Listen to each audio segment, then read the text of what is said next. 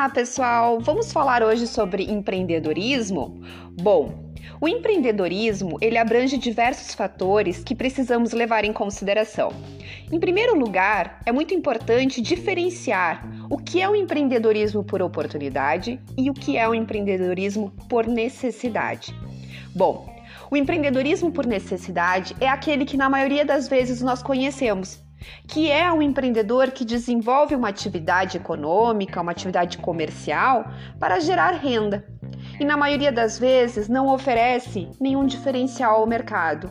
Ou seja, é um produto já conhecido, é um serviço que muitas pessoas já desenvolvem, já oferecem ao mercado e não diferencia-se, não tem uma vantagem competitiva significativa. Bom, já o empreendedorismo por oportunidade é aquele em que o empreendedor identifica no mercado uma demanda que não está sendo atingida, suprida, um nicho de consumidores, ou seja, um segmento que não está ainda sendo desenvolvido por outros empreendedores e que possui um grande potencial de ser trabalhado. E também são aqueles empreendedores que inovam, que fazem acontecer, que criam novos produtos, novos serviços, muitas vezes chamado de disruptivos. Ou seja, o que seria um produto disruptivo, um serviço disruptivo?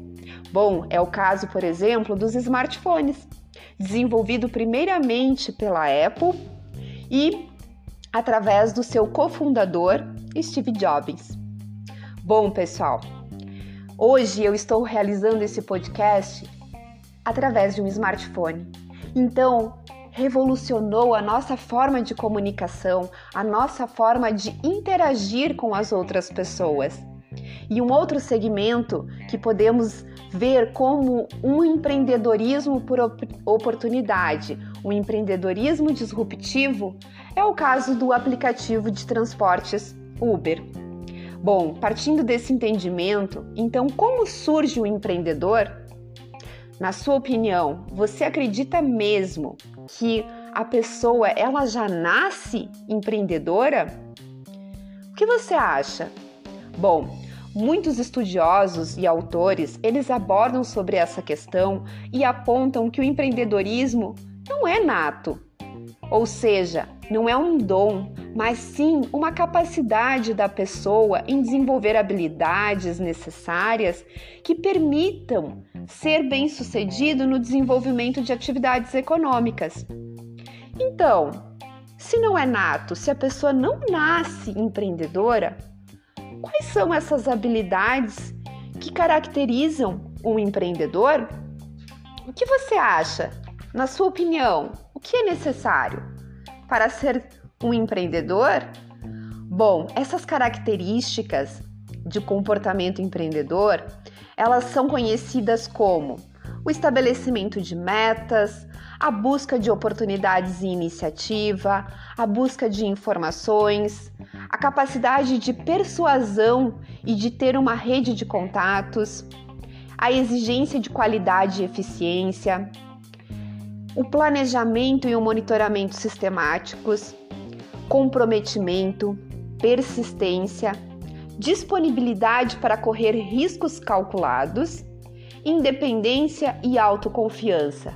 Bom, essas são características que podem ser consideradas do comportamento empreendedor e que todas as pessoas elas têm capacidade de desenvolvê-las.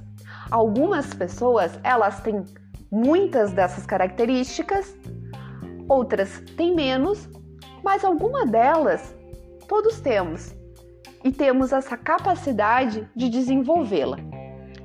Uma outra pergunta: o empresário é o mesmo que empreendedor? O que você acha? Bom, o empresário pode ou não ser um empreendedor. Ele é empresário porque é dono de uma empresa, de um negócio. Se ele deixa de ter a empresa, ele deixa de ser empresário, mas ele pode ou não ser um empresário empreendedor.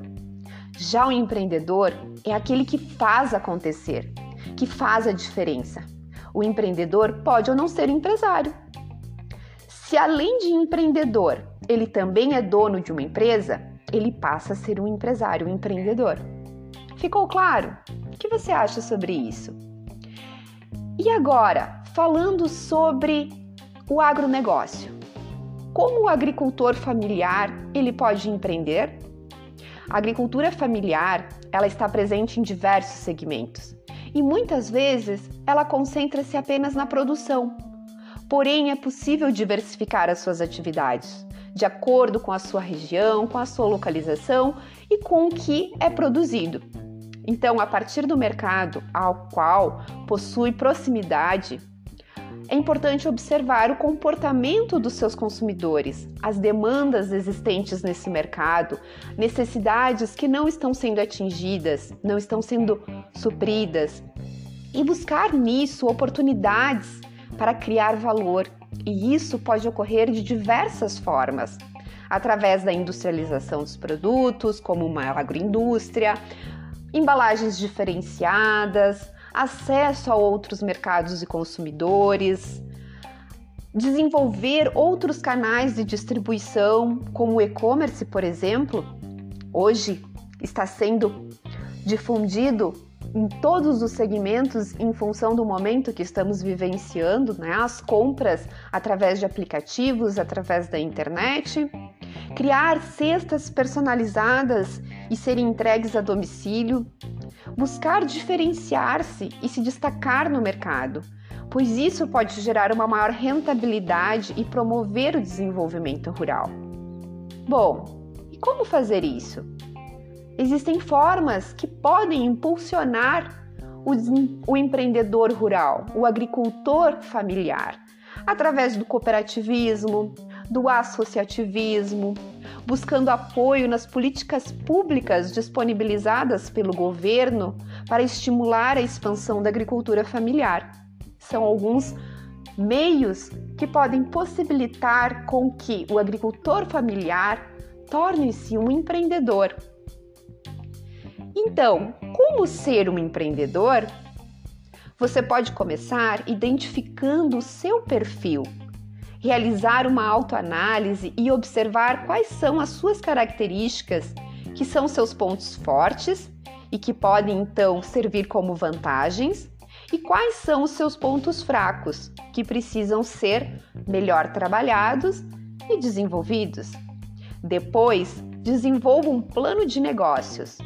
Ah, mas esse é um assunto para outro podcast.